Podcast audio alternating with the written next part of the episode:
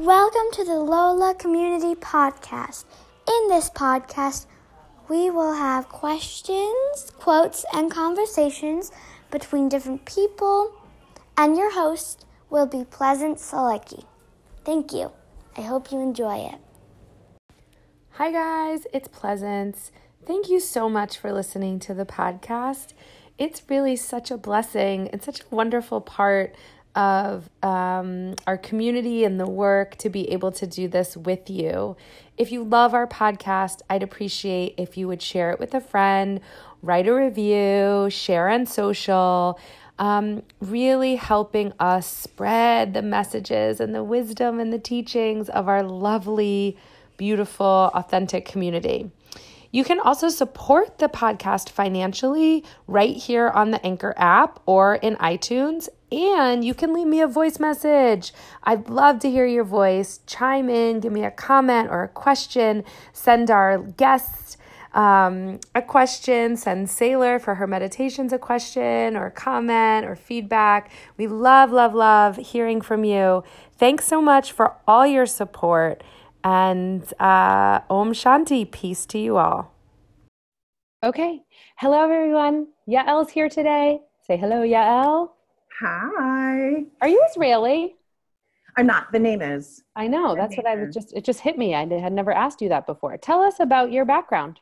Um, born in Brooklyn. Yes. To Holocaust surviving parents from Eastern Europe, hence the name Yael. My mm-hmm. most of us who are children of survivors are named for a dead parent, unless mm-hmm. our parents had like 10 kids. Mm-hmm. And um, so my I'm named for both of my grandmothers, Ulishka, and they just took the Y and and found the name Yael.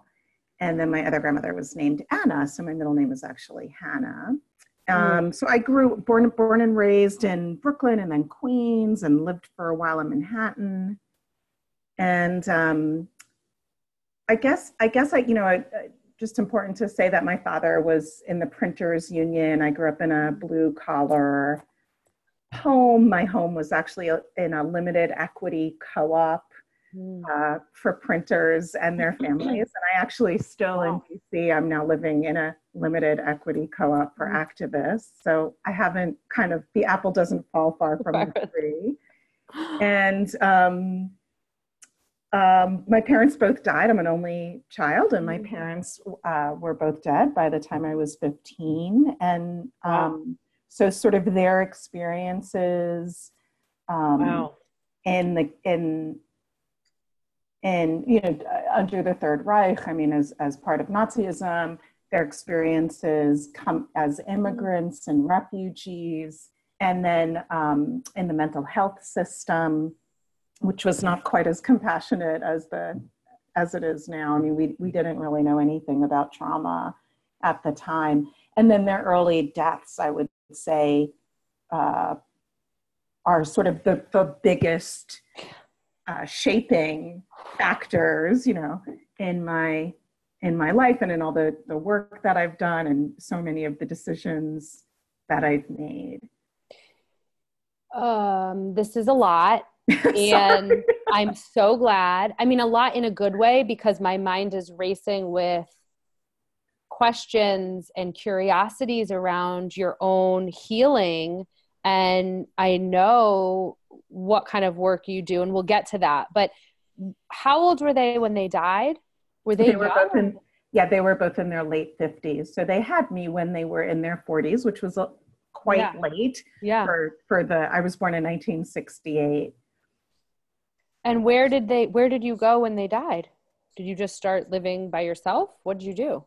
Um, I did until child welfare got an anonymous letter and came and interviewed me. And then I lived with a friend and her family for a few months. Then I lived with uh, an older aunt of mine for about six months. And then I dropped out of high school and uh, went to college a year early. They accepted me without a degree. I still don't have a high school degree. I have a master's now, and I have all these like certifications since then. But um, but yeah, I, I did not take the uh, conventional path. what was your connection to spirituality, God, health? Like, what was that like? Were they sick? And sort of, how did you feel about all that? What was yeah. that like for you? So, so, so two, they're kind of two questions, right? So yeah. when I was a kid, I at first, uh, there was always a connection to religion because of the Holocaust that was sort of like negatively posited. So the fact that I had a name like Yael Hannah Flusberg in a neighborhood that was white ethnic immigrant um, with with other immigrant communities um, mixed in, but where there was a lot of anti-Semitism. Mm-hmm. Um, was not easy, but my parents were like, well, if you forget you're Jewish, someone will remind you. So mm-hmm. we might as well just mm. give you give you that name. So so and then when I was in kindergarten at a public school, I had um, a teacher who did not who did not like the three Jews in the class um, and did not was just not a, a giving or loving mm. or encouraging teacher to me as a five year old. So then I got pulled out, even though we weren't religious at home. Um, I got pulled out and I went to an Orthodox yeshiva for from first to eighth grade. Wow. And so there was sort of, I, am really grateful for that time, but it yeah. definitely created also this dichotomy of, mm. um, you know, on one hand, I knew my father's father was a Hasidic rabbi on a passenger ship, and that was how that part of the family was able to get here before the final solution began. But, you know, I used to like eating fried shrimp at Joe's Seafood on Roosevelt Avenue. And then I would go to the school with the rabbis and have to wear long sleeve shirts or um, all this kind of stuff. So I, I was always very conflicted about um, Judaism in particular. And I, I didn't see it as that spiritual. And, you know, yeah. I think that actually has to do with my later attraction to more Eastern mm-hmm. forms of spirituality. And I kind of have since come full circle. Yeah, I mean, me too. because I, I think the Judaism that was being taught and even practiced in the 60s and the 70s was was much more of a like legalistic, let's not get ourselves in trouble. Uh, it, we don't have to follow the superstitious belief of our ancestors. I mean, it was really trying to be something else. And uh, with the departure of so many Jews in the 60s and the 70s to, to Buddhism, to yeah. Hinduism, uh, to mindfulness practices, to yoga, yeah. I think, I think Judaism was sort of forced, at least in the in the U.S., to sort of re yeah. to re to rediscover these much more mystical roots mm-hmm. and uh and so i'm sort of happy i i also spent a year i decided that i had at one point i decided i had a pediatric relationship with judaism yeah childlike and that it was necessary for me to um i mean the word israel actually means he who wrestles with god right that's what jacob was renamed and i was like i need to engage in some god wrestling here or yeah. in some like jewish wrestling and uh, writing for me was uh, i discovered writing at about the same time i discovered meditation and yoga and so mm-hmm. writing for me has also always been a spiritual practice and, yeah. and i decided to spend one year you know I, I kind of had a very manageable goal which was mm. engage in some jewish practice once a month mm. and write a poem about it mm. and sometimes it was a little bit more than that you know um, but but after about a year of doing that, I had a really uh, just a, I, I was able to revise my yeah. my view of what Judaism was, and even what some of the um, teachings that I had been given when I was a kid was. So, mm-hmm. so for me now, I would say, oh my God, thank God that I went to yeshiva because I have a I have at least some fluidity, some way of moving in those circles, and also mm-hmm. some ways of connecting quite profoundly with what I was born into. Yes. And what what my own personal legacy was. Mm. And then it I can connect the dots with these other uh, practices really from all around the world that I've been uh, so blessed to study. Yeah, the more that we sort of take a dive and um, study and investigate, the more we're so similar. And and what I'm also noticing, I've had a similar sort of like return to the more mystic side of Judaism and the more spiritual side of Judaism that was not um, that I did not always find in big reform synagogues on the East Coast, which tend to be more focused about money than the new moon. Um, and uh, one of the things I've noticed is this is that my love for Eastern philosophy now I'm finding Jewish teachings and connections and spirituality that is the same as the Eastern philosophy. It's just I had compartmentalized it and separated it. Well, you weren't given it. I mean, the reform, right. the reform, right. reform Judaism was created in the 1800s by German Jews who wanted to be more German than yeah. Jewish, yeah. and they found the ways of the ancestors mm-hmm. quaint. Mm-hmm. And mm-hmm.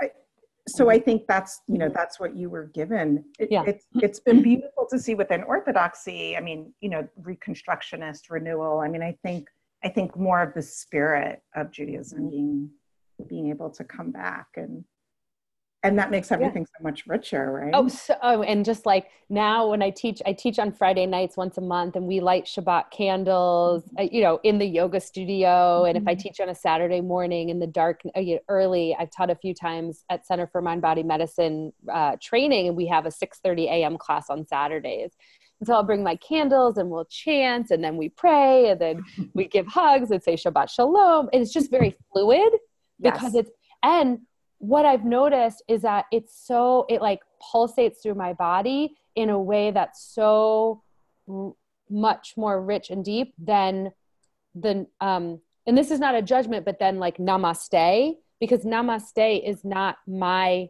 specific culture and language. It's, it's like something I was borrowing for a number of years to feel this thing that I loved and felt like home. But now I've like, you know kind of gone back over to like oh well let me integrate the om with the shabbat shalom and then kind of and then i'm like oh that feels like me yeah yeah yeah and that's been really interesting really yeah. interesting yeah. Um, and i say that like studying more has made me love being jewish and buddhist and a human and in nature like all the things rather than the separation that um my very like limited viewpoint for a number of years really had. And I was very, as the more that I was learning about yoga and studying Eastern philosophy, I'm like, oh, well, I was born Jewish, but I'm not Jewish. Like I was very angry towards it or sort of closed and not angry, but closed and, and limited. And now I find more um, connection. So that feels better in my body, you know? Mm-hmm. Mm-hmm.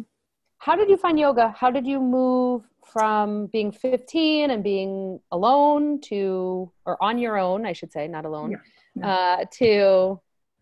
I mean, yoga uh, found me. I mean, I, I think it, it was popular, right? It was sort of gaining popularity. And I, I mean, when I became more aware of it was, was in the 90s, I, you know, found a book on a, like at a garage sale, and it happened to be an Indian woman who um, lived in uh, upper northwest dc and taught maybe mainly to embassy wives. And i and it was just illustrated. I don't remember the name of the author but i would try to do some of the poses.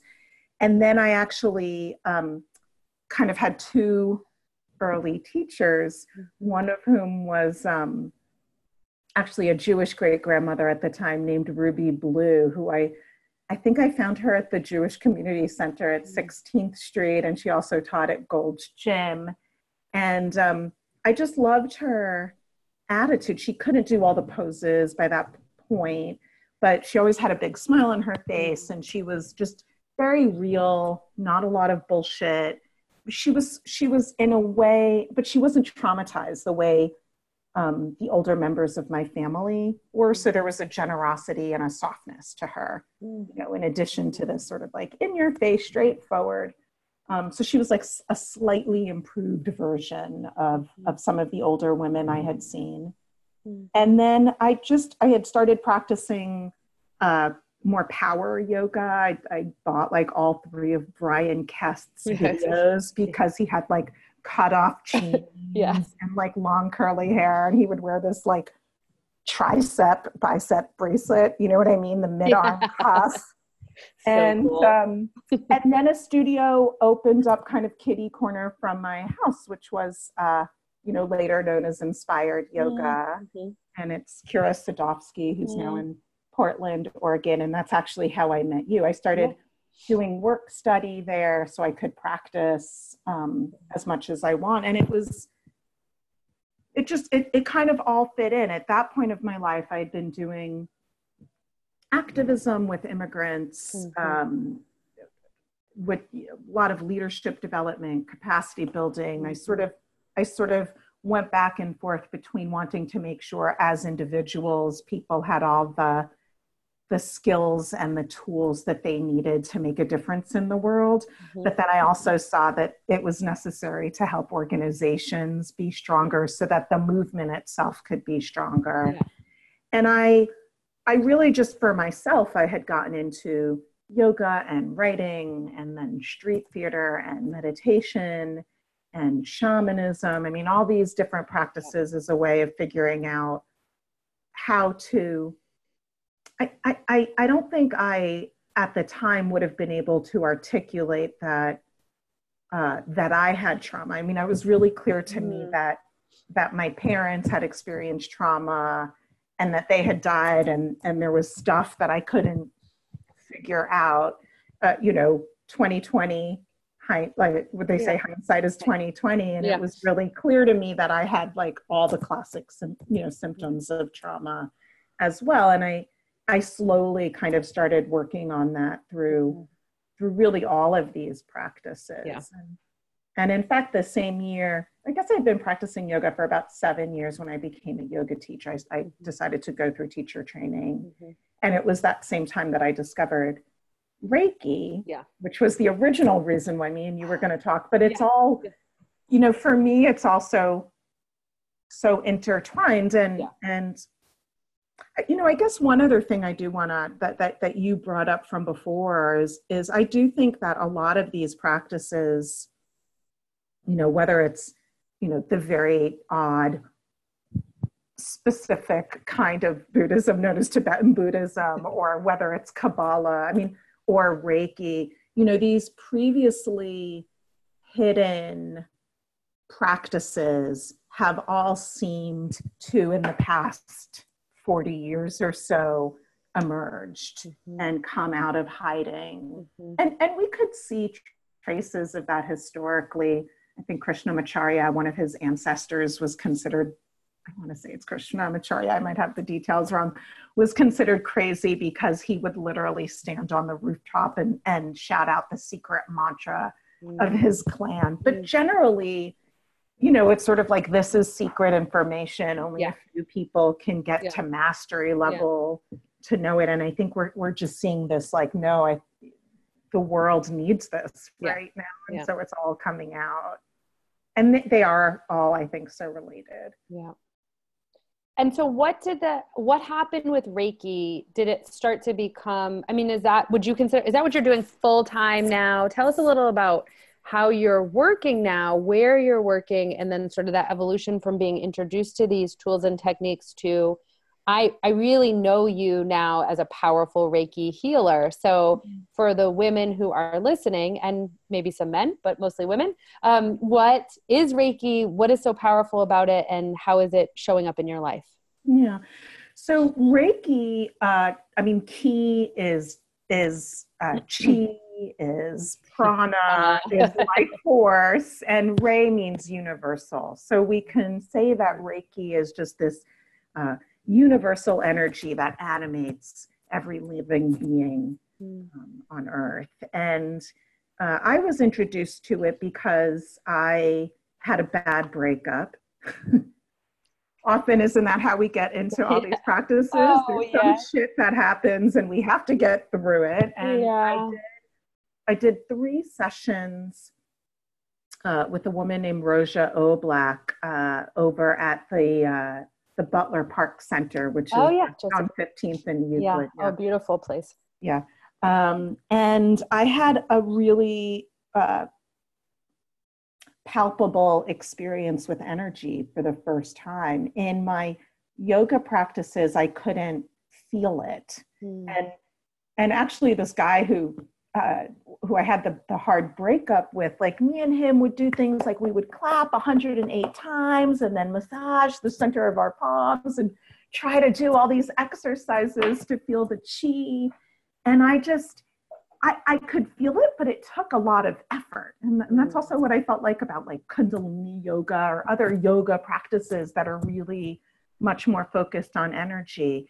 And, and what I noticed is that with Reiki, I was immediately able to feel it. And mm. so I decided to, um, I mean, I, I sort of joke, I, I say like, you know, Reiki is, is there's many different forms of, of working with the energy body. Mm-hmm. mm-hmm. And I would say almost all cultures, ancient and modern, have some ways of looking at uh, you know, of an energetic map of the body that's superimposed over the physical body. Mm-hmm. Um, you know, whether it's like the chakras in the Indian system or the Haras or the Dantians, right, in the more East Asian systems.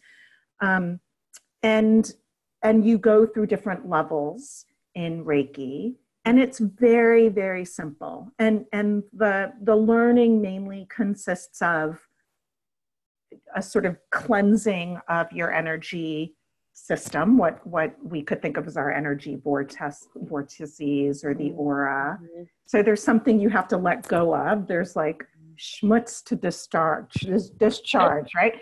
And I think of it like energetically, it's sort of like a, a water hose. Like if you're trying to water your garden with a hose, but you have forgotten to turn on the water, then nothing's going to flow. So sometimes we have really low levels of energy, or sometimes there's a kink in the hose, and we could think of that as um, blockages or stagnations, and you just kind of got to get them out of the way. So with Reiki, you sort of do that discharging, and then there's there's uh, there's there's something that's very akin. We call it an attunement. Mm-hmm. You know? So uh, you could think of it as entrainment, you know, the way that birds, a flock of birds will fly together or a school of fish will just like move on a, on a, on a hair, right? Um, and that really also helps us hold on to a greater amount of energy some people would say at a higher vibration mm-hmm. and then once you once you experience that I, my experience my my personal experience was that then i was able when I was doing yoga, when I was doing my breathing practices, for example, when I was moving my body in, cer- in a certain way, I could then connect with the way that my energy flow is different. Mm-hmm. And I started to also understand that my moods were related to energy. You know, so how I felt going into a yoga class and how I felt going out of a yoga class was not just about the physical exercises, although that's super beneficial, but it was about this more subtle, mm-hmm. um, subtle uh, ingredient, which is which is the energy. So, so for me, I mean, and I have studied other forms of energy work, mm-hmm. including polarity therapy and mm-hmm. shamanism. Mm-hmm. Um, what I love about Reiki is literally like a child can be taught to do it. It's not hard to do, it's super simple, it's a gateway. Mm-hmm. And then if you want to get much more specific, such as you know acupuncturists are, you can go for it.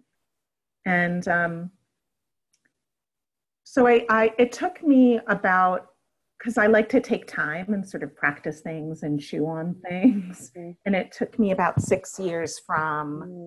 maybe seven years from when I first started, when I first, when I got that first session mm-hmm. and when I became a Reiki master teacher. Mm-hmm. Um, and so obviously, you know, a lot can change in that process and the process of learning and diving in, you know, one, one thing always informs another. Um, mm-hmm so it's hard for me to say how did reiki change my life yeah, it's right. just that i was sort of open to using all sorts of practices to to transform yeah. and and which also meant that at some point i believed that i could transform i mean i yeah.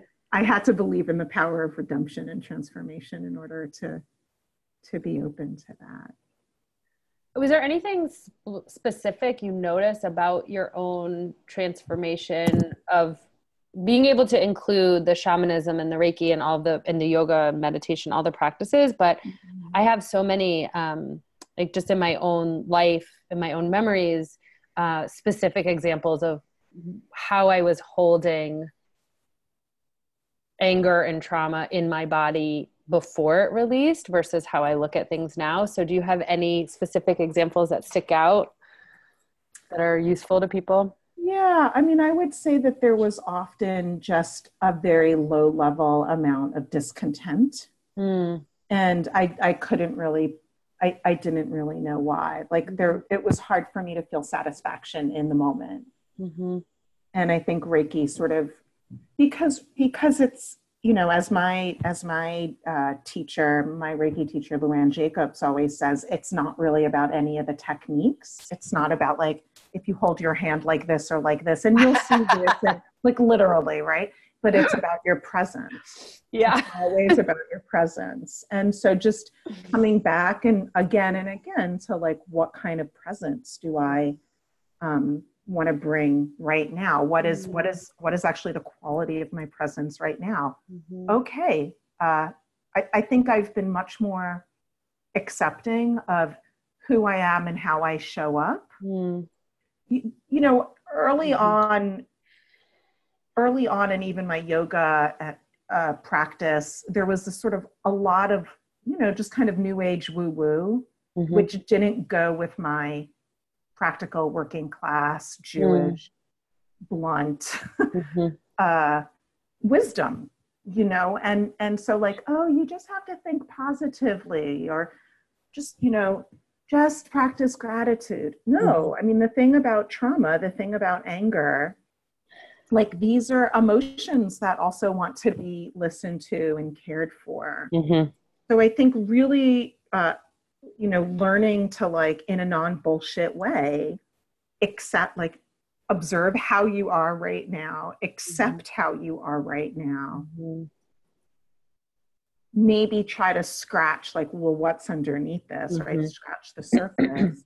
and then you could like uh as Nadia says in the very first episode of Russian Doll, like, what choices do we want to make? oh my god, I love know? her. she's amazing. oh, she's amazing.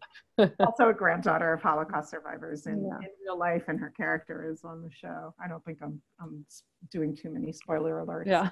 Um, so that like that was mm. a really big thing for me is sort of not kind of I couldn't really connect anyway to all yeah. the spiritual bypassing, to all of the like love and light. Nice, just be yes, everything light. is great. Love and light because I didn't feel like that. Right. And it's um, not in your cells and it wasn't the truth. It's not the truth of our people. Right. It's not the truth of a lot of people. But I also think when you're actually seeking at that deeper level and right. in uh, our community, our online community next month, we're doing uh, ancestral healing from the Ayurvedic perspective and kind of just getting to know what's out there and asking people to start doing some of this work and thinking about some of what's flowing through them right? And when you do this, which might be connected to epigenetics and yeah, of DNA course. and right, like what the what the Chinese call ancestral chi is, yeah. I think, like what you inherit, right? Yeah. Yeah, I think, and I think also Reiki um, was because it is about the body and it is about putting your hands on the body and feeling, yeah. you know, what do you notice? What are you sensing? And and that deeper observation also allowed me to notice like oh there's very particular things happening. Mm-hmm. so I'll, I'll, actually I, I could think of one like i'll give you one example. Yeah. From the time my parents died really i would have these like moments of feeling off. And i couldn't really describe them to other people except you know at the time we had radios. And so i would play i would put on like my favorite radio station and the music seemed offbeat. It was it was as though the bass wasn't right. It was as though the percussion wasn't right. It was a little speeded up, a little slowed down. So so my auditory sense was off. Mm-hmm. And that was all I could describe. And everyone was like, oh, I don't know what that is. And it it was only after you know, doing the kind of deep self observation work through my Reiki practice, through my yoga practice, that I started to realize that it wasn't that there was something wrong with me in a general way. Mm-hmm. It was I was having an incident, I was having an episode. and during these episodes, the sensations would include a shift in sensory mm-hmm. input. Mm-hmm. And there would also be um, a shift in my own Mm-hmm.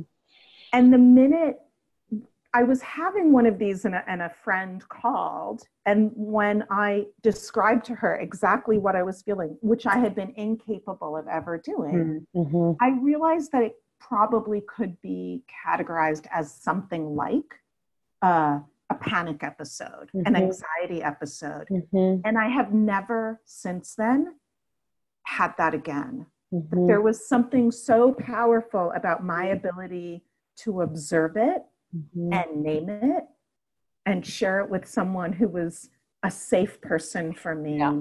that completely healed me in that one way. I mean, many, many other layers. Yeah. yeah. Um, Did you grow up or uh, have have you had a really strong sense of intuition and guidance from the inside out for most of your life, or did you develop more of that um, as you tuned into some of these practices? And how do you sort of talk about that in now? Yes. so I think I had always a very rich inner life. Mm-hmm. I had a lot of imagination when I was young, mm-hmm. and I would say imagination is actually key to intuition, mm. but we're not always taught that. Mm-hmm. That imagination was sometimes stymied, you know, like with mm-hmm. other kids. I remember when I was four, I was drawing lines in marker mm-hmm. on the white walls of the foyer. And in my mind, I was talking to my grandmother and other beings mm-hmm who I'd never met in real life. All my grandparents died before I was born. And and I remember thinking they don't live here, but they don't have a home here. Mm. So these lines, they can, because they're energy beings, they could use them to enter into the walls, and the walls can be their homes. And as you can imagine, I got the crap beaten out of me for doing that. so I mean, I think there is, you know, and it's only later on. Through, Did you stop doing it then because you were shamed for it? I think so. I mean, yeah. I, I don't know that I would have made those connections, but as yeah. I've gotten older and as I've I've studied shamanism and and and uh, mysticism, Kabbalah in particular, yeah. lucid dreaming, I've realized that you know people use the word instead of imagination, and they'll say imaginal, like the ability to conjure up. Mm-hmm. Um, images, the ability to daydream mm-hmm. is is sort of the way sometimes that I think spirit talks to you. Yeah. I I the more that you get used to observing you know first you go in through the gross body through the mm-hmm. physical body the more concrete the you know the more palpable and then what what i've learned through all these practices is to become much more observant of these subtle mm-hmm. energies. And I, I don't really think of it as being um, woo woo. I mean, in, in a sense, like there's now there's now machines that could measure the electromagnetic current of our heart up right. to 30 feet out. That right. didn't exist when I was a kid. So right. I, I think what it is is that your brain and nervous system is just processing information mm-hmm. that you can't necessarily see, mm-hmm. but that which is palpable um, to it. And so, of course, the longer that I, you know, the longer and, and, and the more consistently that I've done these practices, the more seemingly intuitive I've become. But I think this is just because my brain nervous system has become more skillful at seeing patterns. Mm-hmm. Um, you know, much in the same way that, like, I think he's been in the news recently. I think his name is Gavin Beck, uh, who is a, a, consultant, a security consultant for Jeff Bezos. Mm-hmm. He wrote a book in the 90s called Fear, and he said you have to trust your gut. It's not, it's, it's partially your gut, but it's also that your brain is ta- is constantly mm-hmm. taking in information which you can't possibly process your mind can't process it as quickly as the brain can mm-hmm. so i don't you know i i don't necessarily do really cool tricks like other friends like i healers and spirit guides yeah like i you know occasionally yourself, i might yeah. be able to see a little aura i don't yeah. really see things so Do you much. hear things or feel them or I sometimes yes, I sometimes hear things or yeah. I just have a knowing. Yeah. Um I might have certain sensations in my body that will you know so i might ask a client questions mm-hmm. that are coming up that you're being guided to ask because of your system yeah but i you know magnetic. exactly yeah. exactly but i still try to engage in like healthy boundaries and like non-asshole yeah. behavior so i try not to be like my spirit guides are right. telling me that you have a messed up relationship with your mom you know right. I, I i try not and that's that's also been my training mm-hmm. Mm-hmm. You know not using my intuition in a way that is prescriptive mm-hmm. because I don't mm-hmm. think that that's, you know, I, I want to help activate the healing mechanism in whoever it is I'm working yeah, with. That they already have. You're not giving it to them. You're not right. this all powerful being guru who has the answers. They have it within them. Right. And, and, and, we see what happens whenever anyone is in charge. Right. No, right? I don't want to have sex with all those guys. Thank you very much. exactly. Exactly so so instead i try to like ask yeah. questions yeah. it's a more feminine approach to it as well yeah that's true i think i think true. yeah um, and I have been using, because science is proving so much of what we've been studying in our traditions in so many ways, which is awesome because you can be a believer because of experience or you can now read all the research. And so that's great is that I've been saying wow, wow instead of woo woo because I'm like, yeah. it's just awesome. It's a wow. We don't have to, we don't have to now be derogatory towards our own practices that are being proved and that are that are alive in the world. Like it's awesome. It's amazing that we know this and we can change the all the neural pathways and networks especially if we come from long lines of suffering and pain and trauma. And that's interesting. And who knows what we'll know in another 10 20 years. Like right. that's what's so cool about watching this level of conversation and consciousness expand into the mainstream is like Absolutely. wow and Absolutely. letting feminine come right along for the ride all the unknown all the creative possibility you know making space for dreaming and the connection i mean yeah. i think I think that's just one way, like you can describe, yeah. for example, Reiki. It's just about connecting. Yeah. You know. Is and, Reiki is Reiki going through something like yoga where uh, it's it's having um, a lot of attention and heyday. So there's a lot of trainings by people who are not practicing and having their own integrity. Does it have the same level i, I don't think so. I don't think so but i mean I, I think reiki was maybe more popular a few years ago than it is now. Yeah I, yeah. You know, I think reiki like yoga um, but for different reasons you know mm. reiki uh, people who teach Reiki often like will create their own school of Reiki. And yes. the reason for that is that, you know, once you're you've learned something from your teacher and the way that you practice it is, is different. Yeah, right. Because totally. yeah. because maybe you have different interests or of course your lens. different ways of learning. And so mm-hmm. originally out of mm-hmm. respect for your teacher, mm-hmm. you wouldn't call what you were teaching what they taught. Mm-hmm. So often you know, so there's a whole variety and, and, people have come up, you know, there's like Egyptian Reiki with much more mm-hmm. Egyptian mm-hmm. focus symbology. Um, because there are there are also these like sacred symbols in Reiki mm-hmm. and different ways of working with the mm-hmm. uh, with the energy body. Yes, I, I think you know there's no unlike yoga now, which now has like a national certifying body, right? Yoga Alliance, or if you're a yoga therapist, um, the International Association of Yoga Therapists. Mm-hmm. There's there's Reiki associations, mm-hmm. but there's there's not the there's not quite the same certification body nationally or internationally. Um, so who's I, it good for? Someone's listening and they're like, okay, that sounds interesting. Is that for me?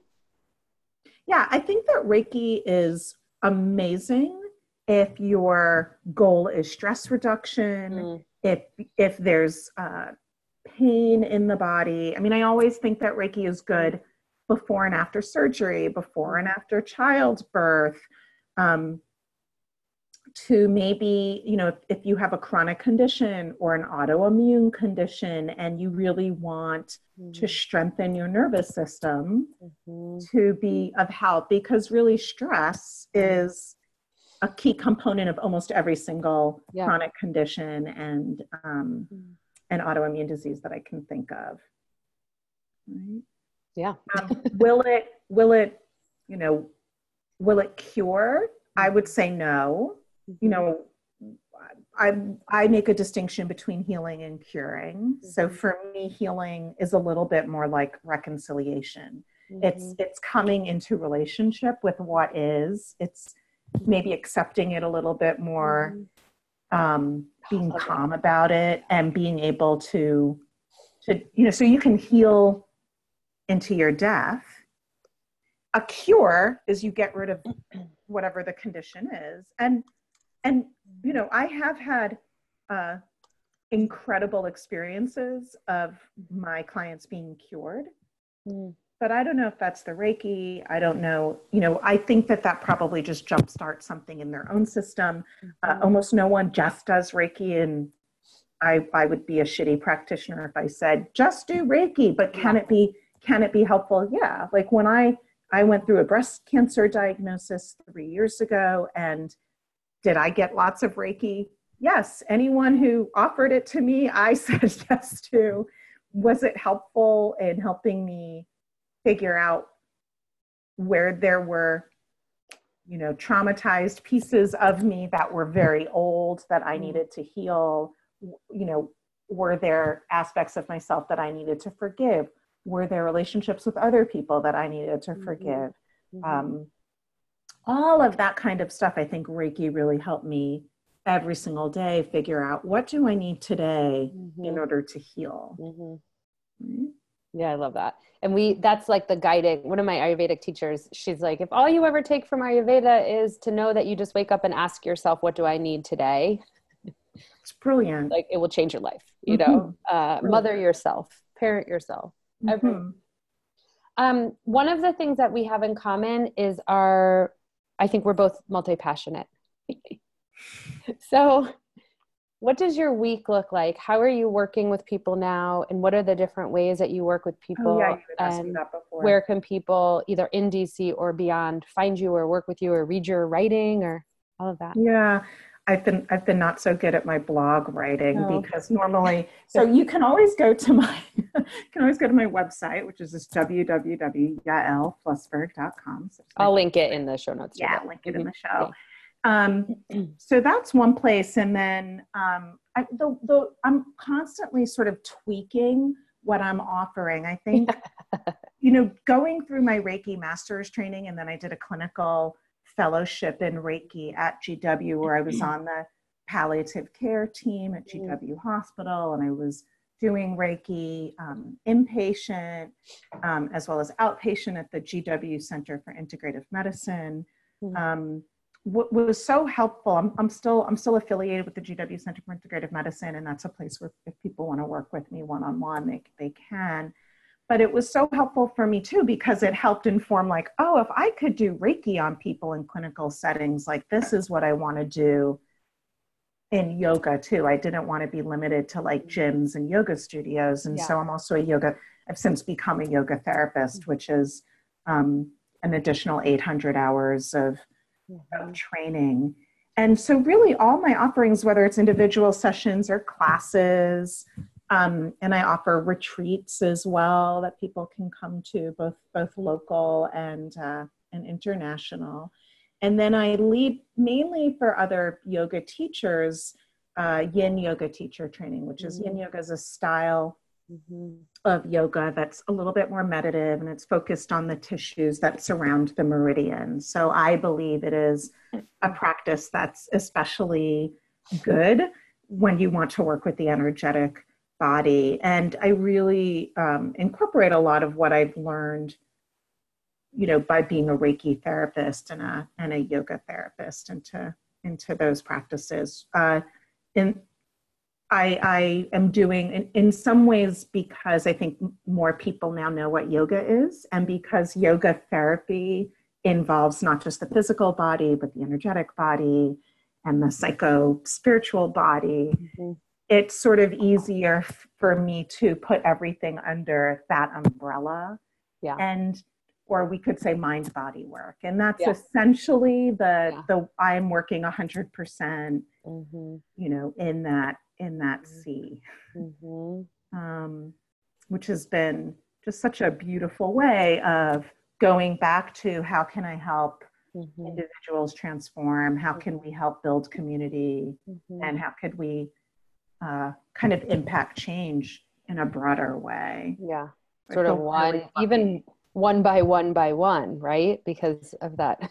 Or class by class by yeah, class. Right. Like every right, single time right. I finish a, uh, you know, right. I finish a 50 hour yin yoga teacher training, I know that those students are taking yeah. out an anatomy informed approach, a trauma informed mm-hmm. approach, an energetic uh, informed approach in teaching their yoga to the world. And I mm-hmm. think we need more people with that integrative mm-hmm. vision and you know not just to look at ourselves as machines robots yeah that's what i say yep um there was one final question i was going to ask you and it just slipped my mind i guess how i want to sort of wrap up is just i want to honor you for the work that you do and how you're doing Thank it you.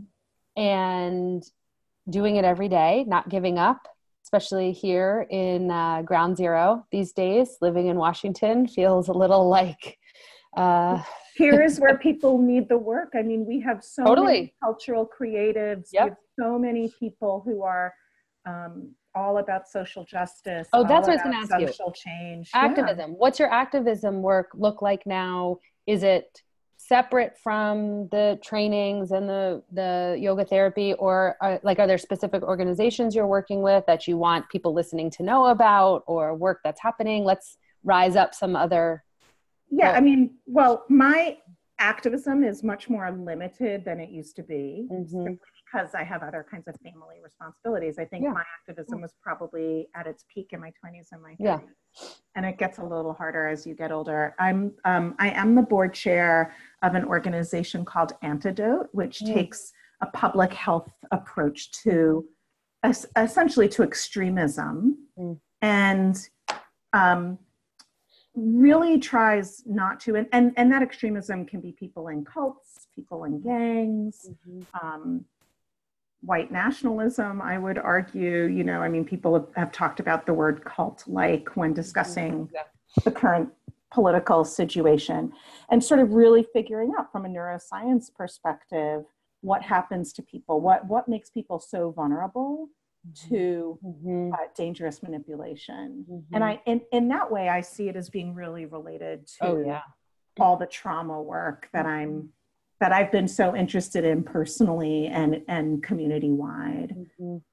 So, um, yep, I would say that that's like one of my main forms yeah. of activism right now, and then continuing to do activism within within the yoga circle just trying to change that yeah. which needs a lot as well. All of our circles need our love and light. Absolutely at, that, at that real level not at the let's bypass it and pretend it's not happening level. What was there anything i'm just curious anything that you found from the science from the habits and patterns of some of the extremism for joining groups? Have we, have there been any well, like ha- aces scores all really high or something like that? Yeah no, we, like- haven't, we haven't gone into that level of research, so I I can't tell you. That oh. would be the next step. Yeah. but yeah, it's really interesting, isn't Oh, it? Like yeah. what makes people so vulnerable? And you know, that's a question that we've been asking in Uh-huh. trauma too. Yeah, Why is it that you yeah. can have two siblings exposed to the same thing Yeah. with really different resiliency Yeah. um, capacities? Yeah. And I do think that you could teach resilience. I mean, the other thing to remember is that um, your brain doesn't stop developing until about the age of 25. And I think so many people that get caught up, and we could look at these two young women, one from Alabama and one from the UK, who were uh, basically war brides, right, of ISIL, and who both want to return, you know, respectively to the US and to the UK. And, and um, you know, they're about 24 now. I mean, I, I think that there's a lot of stuff that happens to us when we're young Mm-hmm. that we're just we we're we're not and maybe we're incapable of of seeing a thing for what it is and Mhm. projecting out into the future right Mhm. to have that kind of presence and and awareness until we're a little bit older Yeah. Um, what does your daily practice look like? Do you have daily rituals or practices that it really help you? yeah i do a gratitude journal every single morning i've done that for about nine years um, and that is sort of like my hunting the good stuff as uh, Professor Seligman calls it. So it also includes highlights of the day, acknowledgments, things I Mhm. didn't completely fuck up. Um, I do some form of movement every Mhm. day, and uh, I also have like chronic back issues. So lately, that movement has been more PT than stretching and sort of the Mhm. more yoga Mhm. stuff. I uh, I think it's really important to be out in nature Mhm. every day and to be Mhm. connected. I think we do have, you know, nature uh, generated uh, um, ADD, computer generated ADD. So I try, I really try very, very hard to uh, to get offline, to get disconnected from technology Mhm. in order to kind of connect back to what Mhm. matters. Mhm. Yeah. I love it, Eric. Um, you know, one and of my writing and writing. writing, I would yeah. say like Write every day. journaling your dr- yeah. so important and Yeah. if you could you know in whatever way free writing like for me and i, I teach you know i teach a weekly uh, mindfulness and writing class because i just think that sometimes the insights that you have in there i mean for some of us sitting still is Mhm. just not going to happen but if you're focused on doing one pose for five minutes or writing Mhm. uh, without thinking for 10 minutes like these things to me are all really mindfulness practices. Yeah.